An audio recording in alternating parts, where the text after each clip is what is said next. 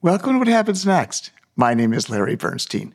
What Happens Next is a podcast where the speaker gets to present his argument in just six minutes, and that is followed by a question and answer period for deeper engagement. Today's discussion will be on two topics Can a business or idea scale? And if so, what are the critical variables? And I'll have an update on the ivermectin COVID controversy. Our first speaker will be University of Chicago economist John List, who will discuss his new book, The Voltage Effect How to Make Good Ideas Great and Great Ideas Scale. We're going to learn about scaling for apps like Uber and why most great ideas do not scale efficiently because there's some feature that cannot be ramped up. You're going to love this discussion because we're going to handle a huge variety of subjects like when to quit your job or your marriage, why Amazon Prime and the Kmart Blue Light Special are the most incredible marketing tools and the societal benefits of non competition agreements.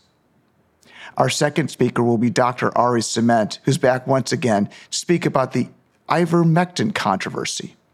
There was fraud in the critical trials, so I want to understand where do we stand with ivermectin and what can we learn about evaluating medical trials for next time. You can find transcripts for this program and all of our previous episodes on our website, What Happens Next in Six Minutes. And you can listen on Podbean, Apple Podcasts, and Spotify. Let's begin with our first speaker, John List. Thanks so much for having me on, Larry. My book starts off with a student who raises her hand and says, You academics have been at poverty eradication for 50 years public education for decades. How come you're not making any impact? We haven't been making big impact in these areas because of scaling.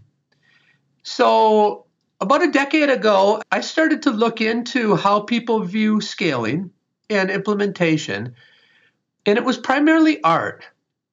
In the business world, it's throw spaghetti against a wall, and whatever sticks, you should cook it move fast and break things that are all pretty much gut feelings or when you're using it to affect billions of people's lives.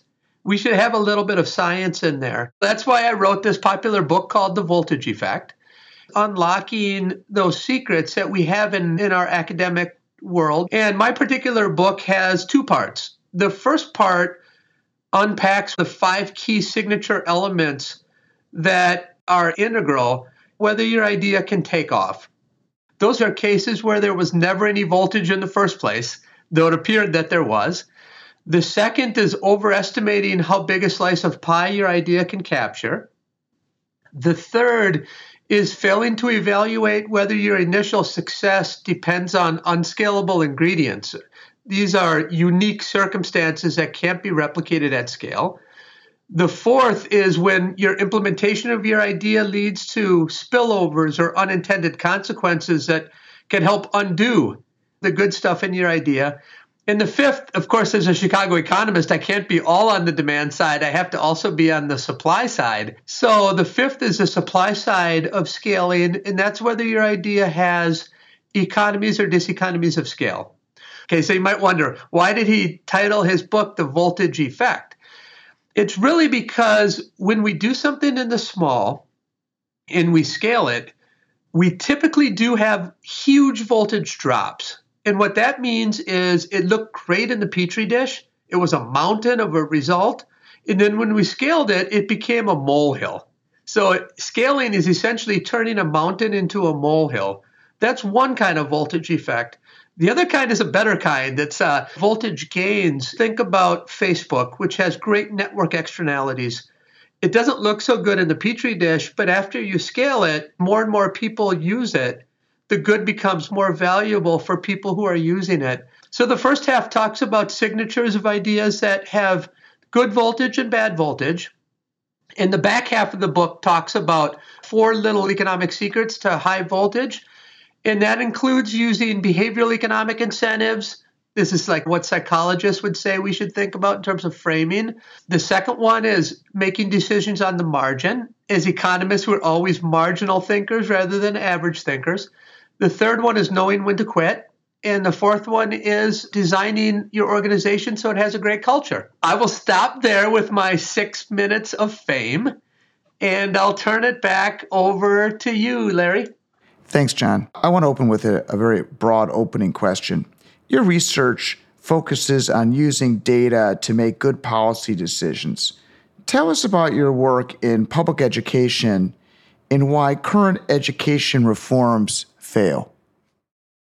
We've used our classrooms only to teach our children and not to teach us what works and why. What are the best inputs and how do those inputs map to outputs? So, inputs like better teacher quality, smaller size classrooms, better parental inputs, tutors, online versus offline, etc. We have some small scale studies on that, but will it ever have a chance to scale? I started a preschool in Chicago Heights, and it's a great preschool, but can it scale to all of Illinois or all of America? And I think by and large, our public education system should have been run from the very beginning is one large field experiment where we can figure out what works and why it works. And the fact that we haven't done it like that leads us down this line of ignorance and confidence, success is ensured. Mark Twain said that once, and that's exactly where we are in public education because we haven't used our classrooms to teach ourselves. Let's talk about experimental design next. In your book, you highlight the work of the statistician Ronald Fisher. I think one of your key points is that it's important to have data, but you need proper experimental design. Otherwise, you get garbage in, garbage out. In David Salsburg's book, The Lady Tasting Tea, the author describes how Fisher's first job was to evaluate farming techniques in England, and they provide him with mountains of data. And then he throws it all away and decides to do new seed field experiments to control for weather, water, and soil by making a random collection of plots. How do you apply experimental design to solve public policy questions? Even though I'm a field experimentalist, I think Fisher probably threw out valuable data. When I start working with firms or governments, I always ask them, Can I see your data? Because in many cases, correlations can be informative. Now, you can overdo correlations and you can misinterpret correlations, so you have to be super careful. Do you mean that you need some knowledge about how the world works to develop the experiment to test the right assumptions? I think any kind of data is useful to help give you a glimpse of what's happening in that market or what's happening in that environment. What are the outcome variables that people care about? What are potential inputs? In Fisher's case, maybe seeds was easy, but in public education, this is a multidimensional input case and a lot of times the correlations can help us think about and learn what levers we can pull. It's very difficult to envision a case where the naturally occurring data that they're going to have in those big books can be as informative as a well designed experiment. You need randomization and a few other assumptions to say something causal about two variables. And those assumptions tend not to be is difficult to swallow as assumptions that you need to make when you have books and books of data. When you have the gold standard of experimentation, it's called the gold standard because it's pretty simple to see how you can make a causal estimate from your data. Having mounds and mounds of data doesn't give you the right to say something causal. You still need an identification plan the identification plan using experimentation is I randomly put some people in treatment and some in control. And that allows me to make a very strong statement about causality. And that's something that we do a little bit in public education, but not nearly enough. Use Head Start as an example. Head Start is the poster child for program drift. Head Start looks great when you send wonderful home visitors when you have families that are in tune and signed up for what's going on and receptive of the pill, and in the petri dish, it looks great. But when you scale that and you start hiring lower quality program administrators, lower quality home visitors, families that are less in tuned with receiving the program, three crying kids around and a nagging mother in law, Whereas before they could focus fully on their kid and the administrator. And that's exactly what happened. It ended up being a different program and it eroded the quality of the program that the recipients were receiving. Now, the control group was receiving different kinds of treatment as well. And what I mean by that is if you weren't getting Head Start, over time, your alternatives were getting better. So you always have to measure your program against what is the control group receiving. And that's the difference that we're always after.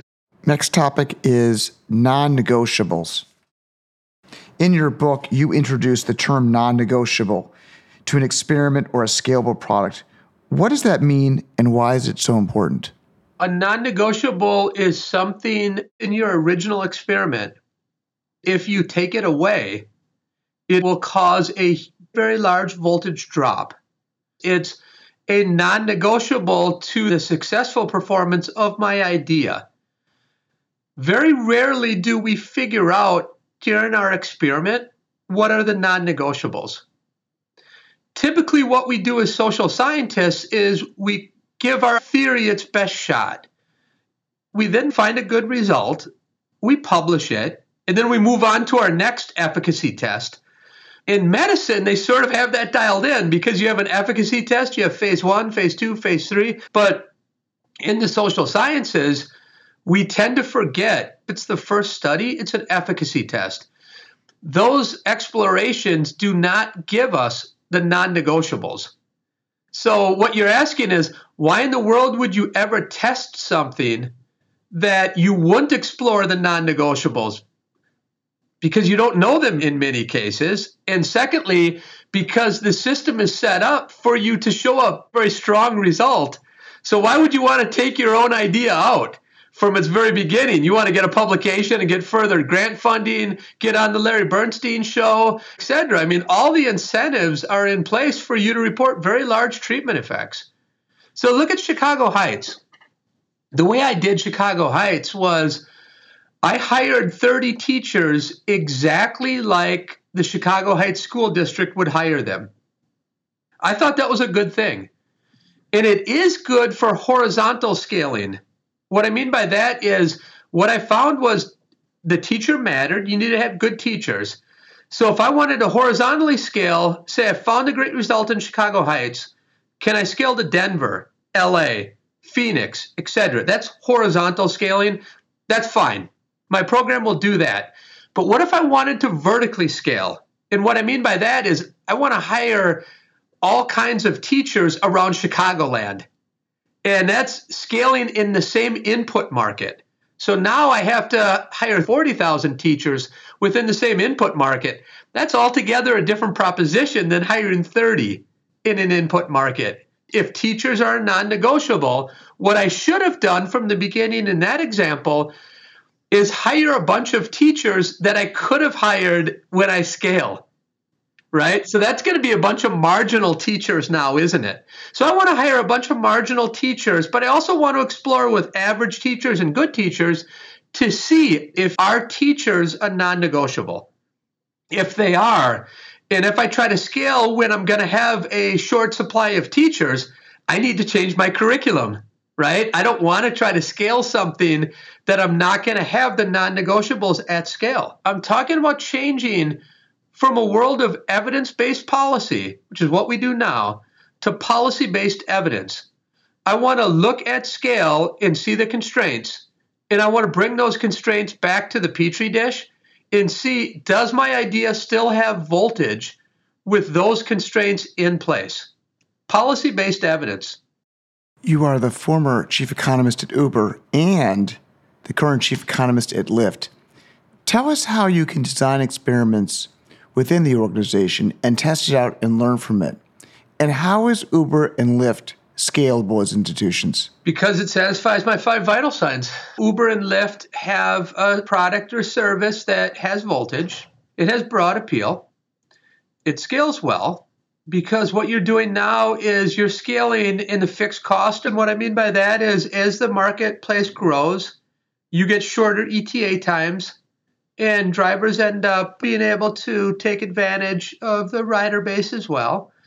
Everyone needs to get around, especially in urban areas. I think as soon as rideshare gets figured out, it's going to help with the congestion problem too. I hear that Uber has made congestion worse because there are all these empty cars driving in circles. There are studies that show both ways. You're going to have to leverage multiple people in a vehicle. You have safer driving at bar time, and there's less drunk driving. Everybody's interested in the economics of Uber. Can you discuss the work that you've done on labor supply of drivers and what happens when you increase payouts to drivers? In that case, you feel bad because drivers are driving around with empty cars more often. That's what the new equilibrium was. And that the same thing happened when we rolled out tipping. So my group was responsible for rolling out tipping because remember back in 2017, Uber didn't have the right to tip in the app. My team Ubernomics rolled out tipping.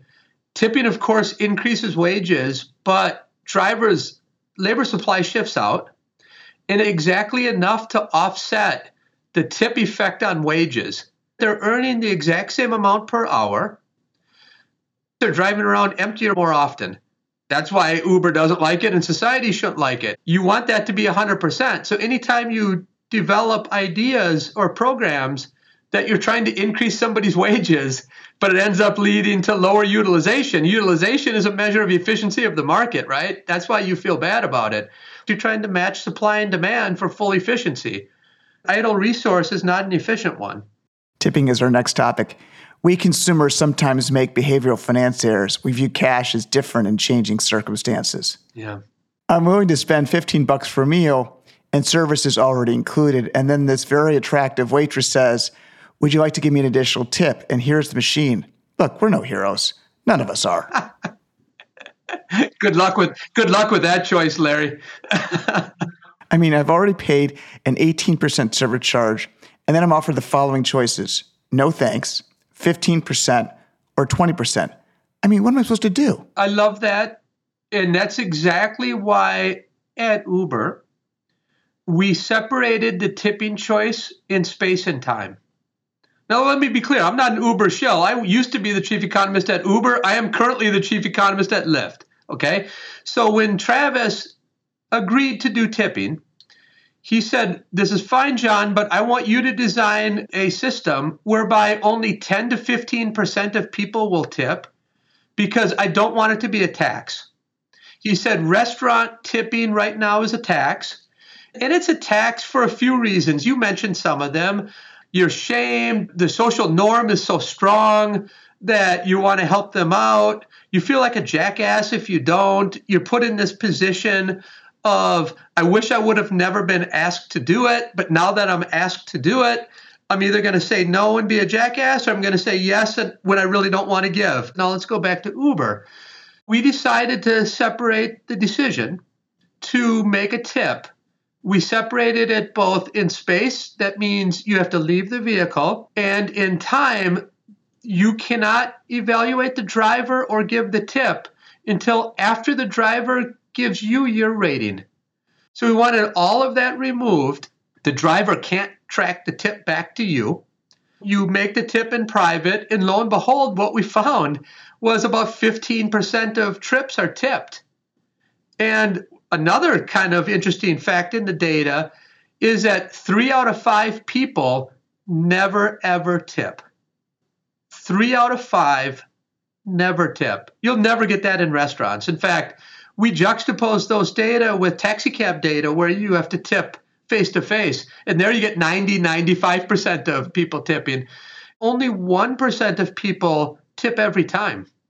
That tells you a lot about social norms when you're acting in public versus when you're acting in private.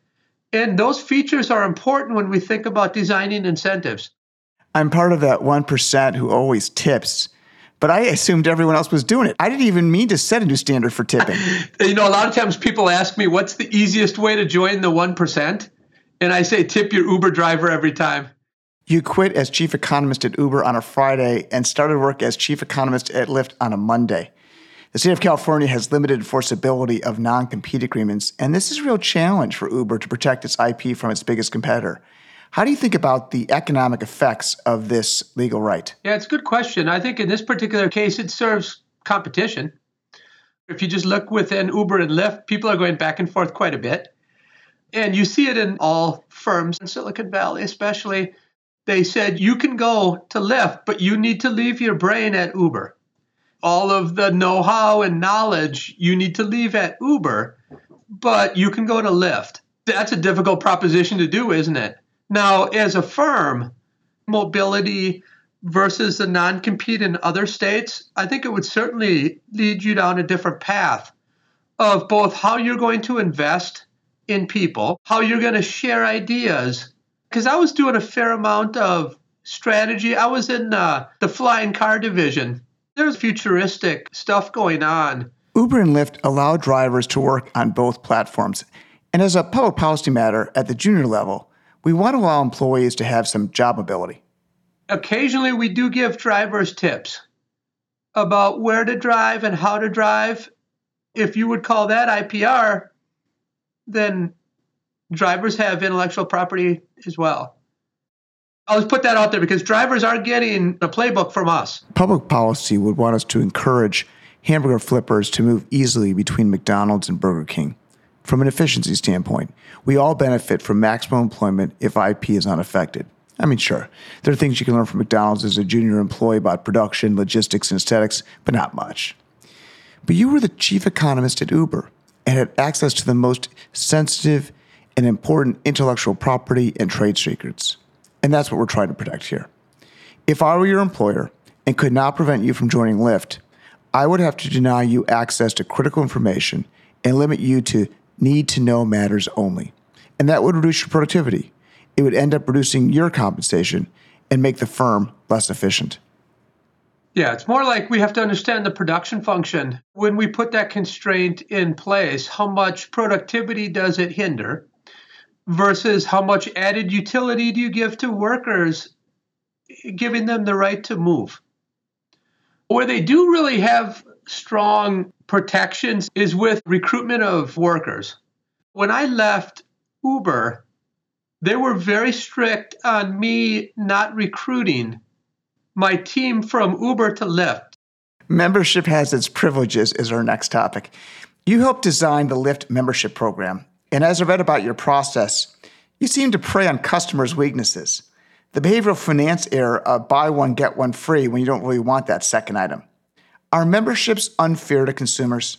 Anytime we can make the features as salient as possible, we should. We should minimize this idea about being covert. When I think about the behavioral checks that I'm proud of, it's when it increases total surplus on both the driver and rider side, for example, in rideshare. With memberships, I don't see anything per se bad in there for consumers. What we looked at with the early Lyft Pink membership program was you paid a fee, say $25 a month, and you receive 15% off all trips. Then we varied the fee and varied the 10, 15, 25% off. That kind of membership program is fraught with danger for the firm itself. You have one group of people who will take the membership program and not increase their number of trips. These are what I call the no goods because they're getting the same number of trips at a lower price. Lyft would have been better off not having that type at all but the consumer's better off. Now, the people who buy the membership end up taking more trips because of the membership program. Those are what I call the Joe goods. Now, you need a certain fraction of the Joe goods versus the no goods to make your membership program good for you and good for everyone else. Now, as it turns out, the no goods were like three to one the Joe goods in our experiments. So we were literally giving away cash because we were not inducing people into say no to Uber. They were not enough people increasing their number of rides to make that kind of membership program valuable. To Lyft, it's almost like a total surplus giveaway, right? It's the opposite of what you just said. This is Lyft giving away trips for cheaper than they otherwise would have. Sam Walton called the Kmart Blue Light Special the greatest marketing invention of all time. Why is that? I still remember the Blue Light Special. Go to Kmart and mill around just waiting for the Blue Light Special. So they received both anticipatory utility, it's coming up soon, And it was a loss leader most of the time. It was a loss leader in part because they were overstocked or they have to give it away anyway. It was a police officer's light in Indiana where it started, I think, in 1965. Sam Walton called it the greatest marketing gimmick of mankind's ever produced, even better than P.T. Barnum, because of the enthusiasm that it generated. And I still remember my days in the 70s and 80s with my mom and dad. We shopped at Kmart in part because you never know, Johnny, what the blue light special is going to be. When we go there, I'm going to get a new kickball. It's a little bit of people getting excited, running and grabbing it. Do they occasionally buy something they're never going to use? Probably. But it's utility enhancer in the end, gives a great experience along with the shopping. Sort of an idea that you can see be win win on both sides of the market. Do corporate accounts have agency costs with membership programs? Business accounts at Lyft were less price sensitive than individual accounts. That's how United and American and Delta can make it go because they're both bringing in new customers, they're bringing in loyal customers, and they're getting people to be less price sensitive. That's certainly all true. Is there an agency problem in there? Absolutely. Anytime you have somebody not bearing the full economic cost of something that they're buying or investing in. Why is Amazon Prime viewed as the greatest marketing program of all time? I think it's a great marketing tool when it's paired with a great service, delivering a great product then you put that with delivery that people are over exaggerating the importance of.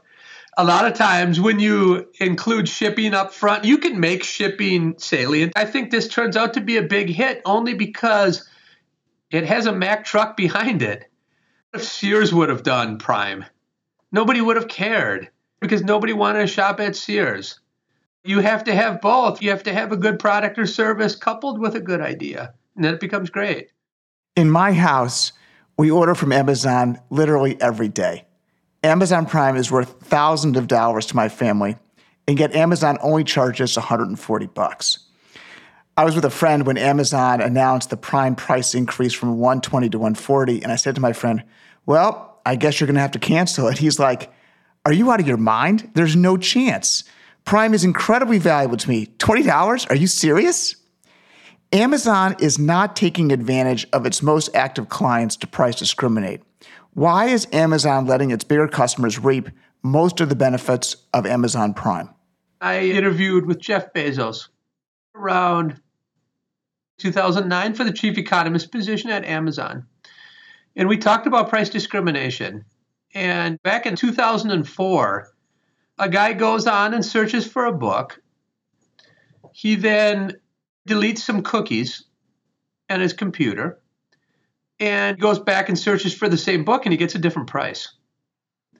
The press went nuts back then. What they were doing is they were price discriminating based on search. Any firm that has pricing power will consider this, right? because price discrimination is a very valuable tool for firms. Now, at that point, we talked about ways to price discriminate. He goes, we just don't do that. And it's a matter of reputation and upholding, let's say, a level of trust amongst your customer base. That one size fits all isn't right in nearly every market. But after you add morality and equity and every other term you can think of, it becomes the only solution in many cases. This is clearly one of them. New topic is quitting. Quitting your job, your marriage, anything. Should we quit more often? Quitting is probably the most repugnant word in the English language. When people hear you quit something, you are the new pariah in the neighborhood. Where I was raised in Wisconsin, Vince Lombardi famously said, Winners never quit and quitters never win. And society has really tricked us into believing when you quit something, it's terrible. And you're a terrible person if you do it, right? Just go online and type in quitting posters or sayings about quitting. People getting headlines for wasting their entire lives going down a dry hole. I've never read that article.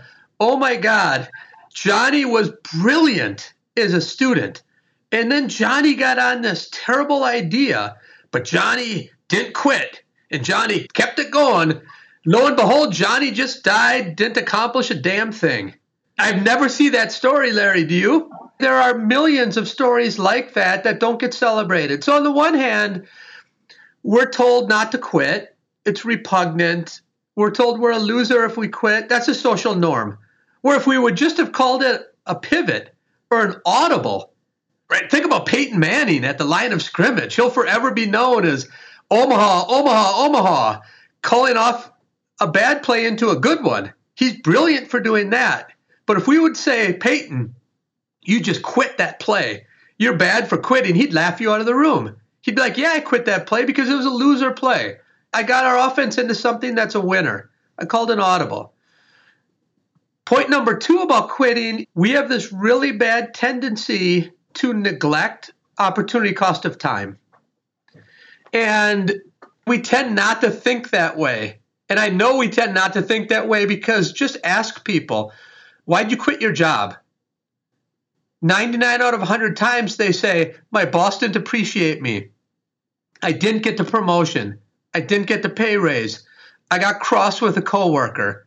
It's always my current lot in life got soiled, so I started to look. We're parochial in the sense that we just look at what's happening around us and we have blinders around what could happen, our opportunity cost. We should be moving just as often when our opportunity set gets better. We should look periodically around and say, wow, if I keep on this job, I'm missing out on that new opportunity out there. And that should get me to move or the relationship, whatever. So put those two together, and we're in a world where we know we don't quit enough. We don't pivot enough. We don't call enough audibles. Steve Levitt and I put together this experiment on Freakonomics when you induce people to quit who are considering it. In six months, they're happier than the people in the control group who don't quit. How do you know when it's time to quit? Because you know, I'm convinced that we don't quit enough. It's all about your opportunity set. When you see something out there and it's much better than you have, take it because you're going to be much happier. There'll be some regret occasionally, but the dice will be in your corner when you move as long as that opportunity is real and it's a legit job or apartment or whatever. That's when you know you should move. John, you played college golf and you went to a golf tournament and you recognized that you were not going to be able to play professionally. So you quit. Then you got a PhD in economics at the University of Wyoming and you applied for an economics academic job at 150 different universities and you just got one offer from the University of Central Florida. Why did you quit economics with that information? Some occupations, there are only very few individuals who can make a great living. In professional golf, there are probably 100 golfers that can earn great money. There might be 150 academic economist jobs that pay well and have prestige. Why not go to Wall Street, where thousands of halfwits can make a fortune? You would have crushed it there. Why didn't you set your eyes on that? For me, it was about what is my opportunity set? When I was a freshman in college and I came to grips with you will never be good enough, what that meant was I could end up being a club pro. And I would have been in the winters down at Fort Myers Legends Country Club, and in the summer back in Madison, Wisconsin at Cherokee Country Club, whatever. And that would have been okay. nothing wrong with that life. I thought I was good at something. And when I'm looking at my opportunity set, it ends up economics now presents. Let's be clear when you say 50 or 100 can make it, there are probably 12 world class research institutions in the United States, and there'll be 50 to 150 tenure positions in your age cohort at these prestigious institutions. I'm saying Sunset Community College lacks an economics department that provides both cash and prestige as a form of compensation. I take that point. I think the gradient in the economics world is less severe than the gradient saying that winner take all economy of professional golf. And it sounds like it's even less severe in wealth management because I would have been perfectly happy at UCF my whole career because I could have worked on research that I was excited about. I could have taught, my inputs wouldn't be as productive. And what I mean by my inputs wouldn't be as productive is my colleagues, my students, my research budget. I wouldn't be the chief economist at Lyft and have all those opportunities if I was at UCF. But to me, that fall wasn't as extreme as what it looked like in golf. But the main point is, I didn't have any other legitimate opportunities coming out of the University of Wyoming that I could have pivoted to. No chance. With your brains, you would have made it on Wall Street in two minutes. It might have been truck driver, actually. I think it was a lack of imagination on your part and your inability to see your competitive advantage. Maybe. As a matter of fact, I still think you're making a mistake. I appreciate that. They weren't knocking at my door, and you're right. Look, the family that I was raised in, I'm a first gen college kid. I didn't even hear about the top schools when I was in grade school or high school. Harvard or Princeton or, God forbid, University of Chicago economics, those words would have never even been spoken in my world. My world was we're in the shadows of the University of Wisconsin. Nobody goes there from my group. My group becomes Walmart clerks, managers, and truckers like my brother is, like my dad is, like my grandpa was. Even going to Wyoming, it was never really talked about what the opportunities outside of the academy or outside regulatory bodies might be. I want to be an academic, use the world as my lab, learn about how economics can be applied to the real world.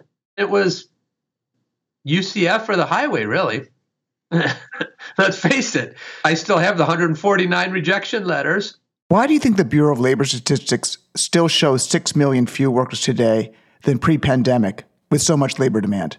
We're seeing it at Lyft. The economy is strong. The labor market is very strong, and I think it will continue to be strong on the wage side. Now, the stimulus checks going away are going to help. It will get people back in the workforce. The government stepped in and that's great. And now it's time to step out. Our economy rolling. I personally think we have a lot more entrepreneurs because of COVID than we ever dreamed we're going to have. You did a consulting assignment for the Dominican Republic. You were given the task of raising tax revenues by either threatening jail time or publicly shaming non-compliant taxpayers. Shame seems to be something that our society has moved away from.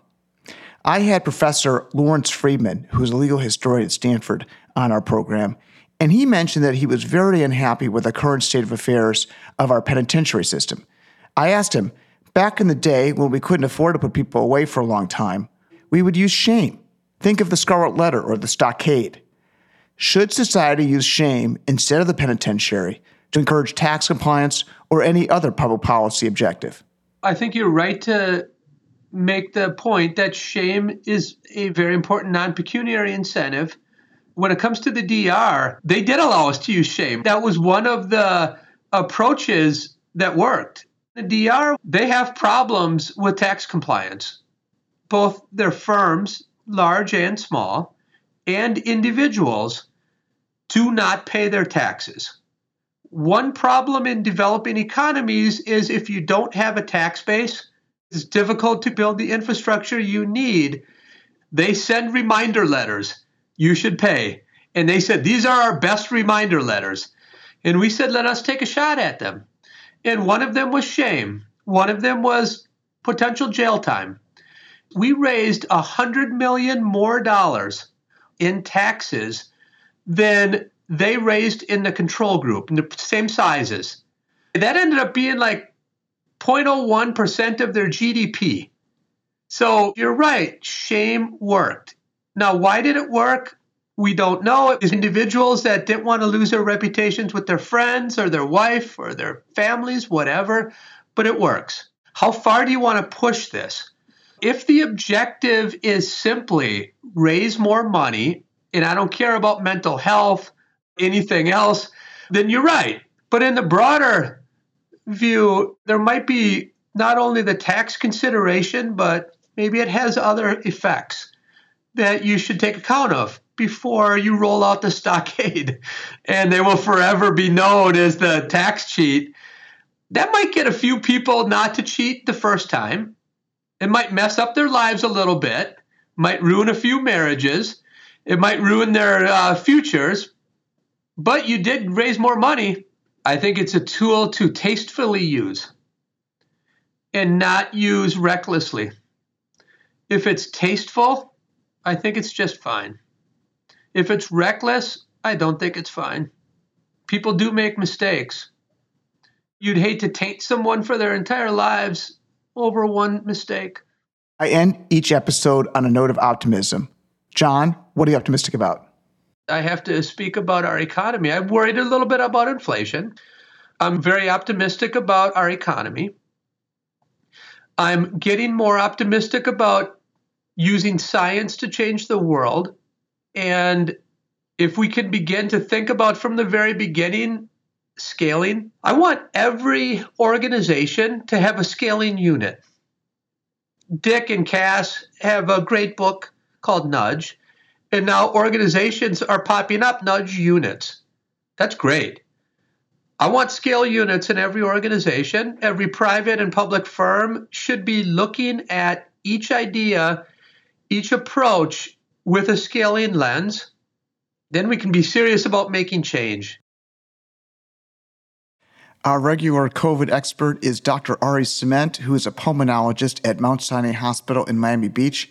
He has seen literally thousands of COVID patients, including me. Ari, welcome back to the show. Today's topic is ivermectin. Ari, what is ivermectin? Ivermectin is an anti-parasitic drug used for scabies in the past that has been repurposed for COVID 19. Why did doctors think of even using ivermectin for COVID 19? It does have in vitro activity at higher doses against COVID 19.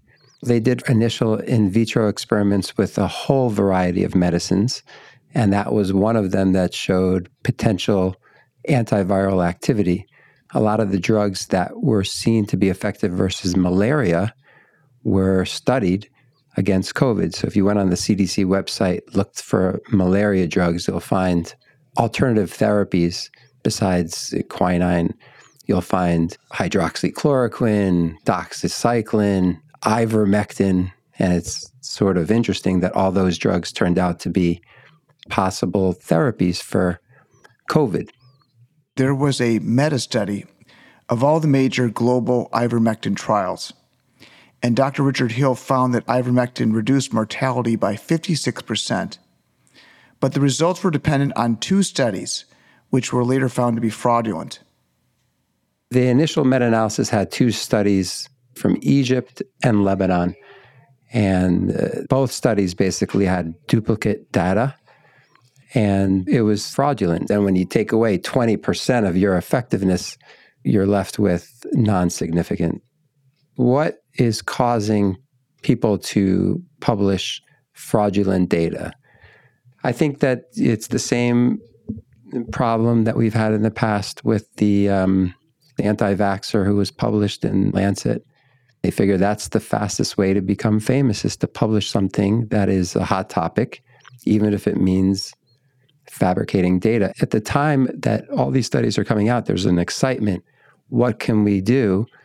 And some of the investigators really believe in ivermectin and they want to get it out. So they do less than honest approaches the initial outset of the pandemic, doctors and scientists had no idea about the disease and the appropriate medications.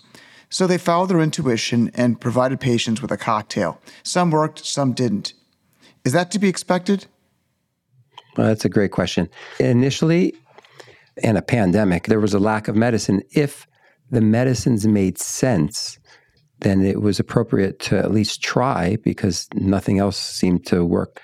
Ivermectin doesn't have a very clear mechanism of action, but there were some anecdotal stories by physicians. So it made sense to try it because the risk benefit ratio was favorable. You rely on anecdotal medicine when you have a new disease. And then over time, you start seeing some of these articles being published. But the key takeaway is to rely on people like from the New England Journal of Medicine, someone like Eric Topol. Medical information during the pandemic is evolving. How do you change your choice of medications? I think the key is to react and adapt. We used high dose Plaquenil in the beginning and HIV medicine, but when we saw it wasn't helping and potentially hurting, we stopped it. The flip side is there was a medicine called tocilizumab that we saw that everybody was saying that it's dangerous to use along with steroids, but we saw in our patients that it seemed to dramatically help. So even though it was against the initial randomized controlled trials, we saw it with our own eyes that it helped and we continued to use it. And eventually there was a randomized control trial that showed benefit. So reacting and adapting is the key. Ari, I was your patient in the hospital in December 2020 when I had the cytokine storm, and you gave me that cocktail. You reacted excellently to tocilizumab and steroids, and I believe you had the variant where we were most concerned with the cytokine phase, and I believe that's what helped you turn around. The meta study for ivermectin came out two years after the outbreak of COVID and relies on studies from Egypt and Lebanon. Now, here is the most important medical event in our lifetime. Why did it take so long? It takes time to do a study. I mean, I was just involved in a COVID study and it took a year and a half to get it going. And it seemed like a pretty straightforward, easy study. It takes a while to develop protocols and methods and to do things the right way. There were over 80 trials, randomized control trials that were in the works. I don't know how many of them actually ended up completed, but for ivermectin, there were many, and also for Plaquenil, there were many, many studies. What goes into the experimental design for these COVID drugs? I mean, there are so many variables. When should you take the drug? What's the appropriate dosage? Should it be done as a cocktail with other drugs? And if so, which ones? How do these variables complicate matters? It's a matter of the timing. That's number one. Number two, all those ivermectin studies used different drug doses. Nevertheless, whichever dose they used, there was never a rip roaring positive randomized control trial. Let's discuss ivermectin dosage. Some of these trials were using 20 times the recommended use. How do you think about radical increase in dosage amounts and you're concerned about possible side effects? Right. I think that's the reason why the CDC and the NIH sort of clamped down on the ivermectin. Ivermectin does have a Nobel Prize associated with it. It's a safe drug. It's a very effective, good drug for what it's purposed for. But we're talking about doses that needed to be that high based on the in vitro studies that showed that it was only effective at high doses. The ivermectin study with the best results was done in Brazil by Pierre Kory. Ivermectin was used as a prophylactic, so people were taking the drug who did not even have COVID. The size of the study was gigantic. 160,000 subjects were in the study, with 113,000 taking ivermectin and 47,000 taking the placebo. The results were beyond impressive.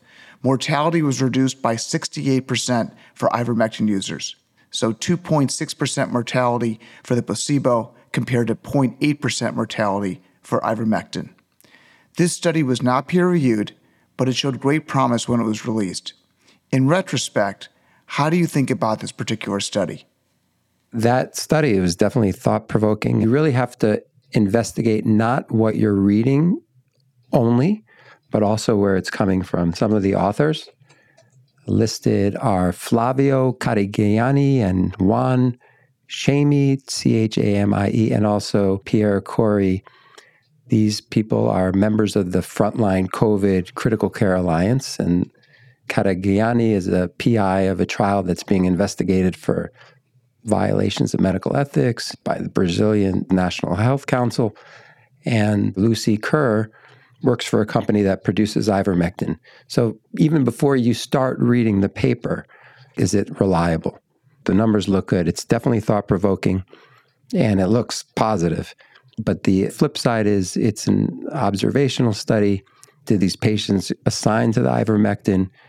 Did they really pick up the medicine? Were they really taking it? I think it comes down to design differences, a meta analysis that has many, many randomized controlled trials. That's on the top.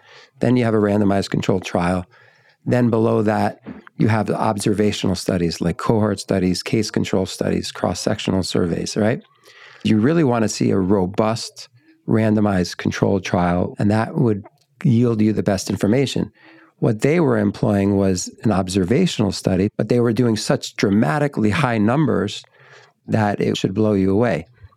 But then you have to look at where they're getting their information, if it's accurate, and see if they're really trustworthy. At this point, because of the people involved in it, I say, wow, that's cool, but I don't give it any credence personally. Do you think of yourself as impartial on ivermectin? I promise you, I want to believe that ivermectin works. I was hoping to see a positive trial, honestly, but there hasn't been one large randomized controlled trial without credibility issues that have been positive. What lessons can we learn from this ivermectin experience? We went for it because it inhibited the replication of SARS CoV 2 in cell culture, so it made sense. Because it has a good track record of safety there hasn't been any major randomized controlled trials that have shown positive benefit. And these trials that have been done that have been beneficial are either published by people with credibility issues or have some problems in the makeup of the study. Ari, I end each episode on a note of optimism. What are you optimistic about this week? um, optimistic that COVID is just seems to be going away. Thanks to John and Ari for joining us today. That ends today's session. I want to make a plug for next week's show. Our first speaker will be Heather Mac Donald, who will speak about her recent article in the City Journal entitled The Guardians in Retreat. The topic is the rise of wokeness in art museums and the Art Institute of Chicago in particular. I promise this will be a very provocative discussion. Our second speaker will be Rosemary Salomone, who is the Kenneth Wang Professor of Law at St. John's University. Rosemary has a new book entitled The Rise of English Global Politics and the Power of Language. Rosemary is interested in the reaction to the growing dominance of English in the world of business and science and how this is impacting millions of youngsters' choice of a second language. In addition, we will be discussing the growing influence of Mandarin and Hindi as competing languages in global commerce. Please email me your questions for next week's session if you want to participate at larrybernstein1 at gmail.com. If you're interested in listening to a replay of today's What Happens Next program or any of our previous episodes, or if you wish to read a transcript, you can find them on our website, whathappensnext in 6minutes.com. Replays are also available on Apple Podcasts, Podbean, and Spotify. Thanks to our audience for your continued engagement with these important issues. Goodbye.